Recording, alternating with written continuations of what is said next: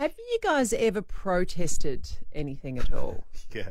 Well, I, I was on a march. I was on a communist march oh my god! in Ireland. Yep. Why? Because I wanted to go out with a lady who was Oh actually in the Communist Party. We and and the, it went the, the the march went right down O'Connell Street, the main street in Dublin, and we were on the six o'clock news.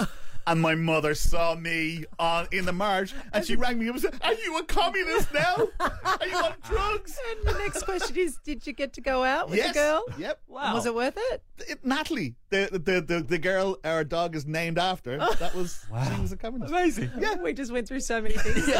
I mean, one little question, you have no idea where it's going. Well, anyway, I don't know about you guys, but I certainly have been looking at the Extinction Rebellion and what they're doing because they're basically parked just down the road here because of this convention that's going on. Of course, they're very, very concerned about the environment. I drove past there at about quarter to six last night, and there were seven cops. Just sort of sitting along, you know, I guess being ready if there was any sort of trouble. So there's a lot of resources being put into controlling this. So we thought we would send our very own Eddie Bannon down. This is before we knew he was a communist.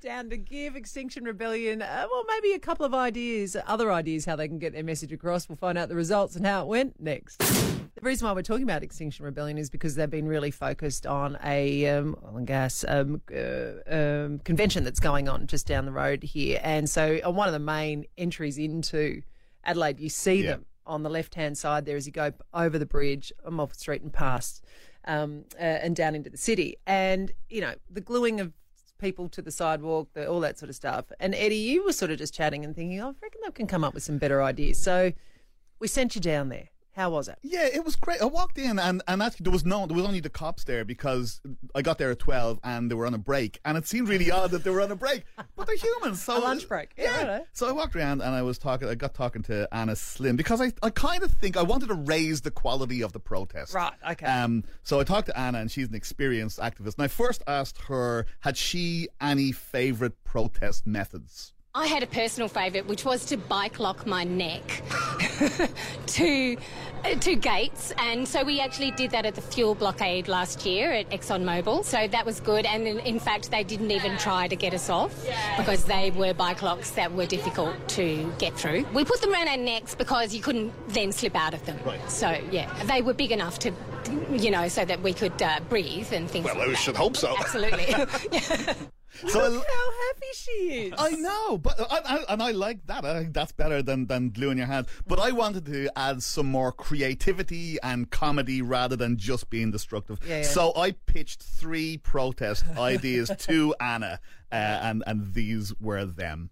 First one is make a pinata shaped like an oil well and invite passersby to whack it with a stick, and whoever, if you do whack the pinata, you get the candy that's inside. I absolutely love it. What a great idea. Okay, so one for one, that's great. Yeah. Um, so uh, get loud instruments like bagpipes and trumpets and tubas and play One Direction songs for eight hours really loudly. Wow. You know, that actually equates to the kind of torture that the US government uses in Guantanamo Bay. Yeah. That's pretty full on. Yeah. We'd really have to be uh, very serious to do something like that because it would mean we'd have to go through the torture of learning all the One Direction songs. Yeah. So, I mean, th- th- you say that's that's pretty full on from the woman who chain quite chained her her neck to a railing. I mean, just in terms of the experience of the listeners.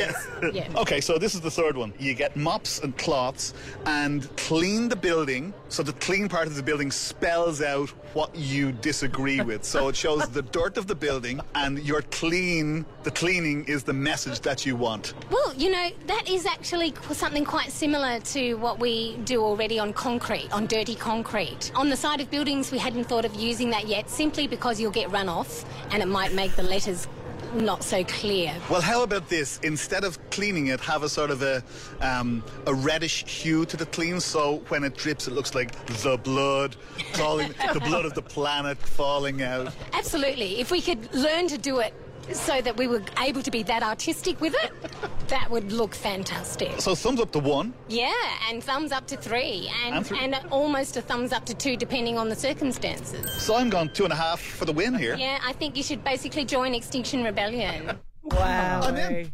I mean, the problem that you might come up with is when you're filling out your Extinction Rebellion paperwork and it gets to Have you ever been in a communist mas- march to impress a woman? yes, I have been. Bum, bum. Yeah.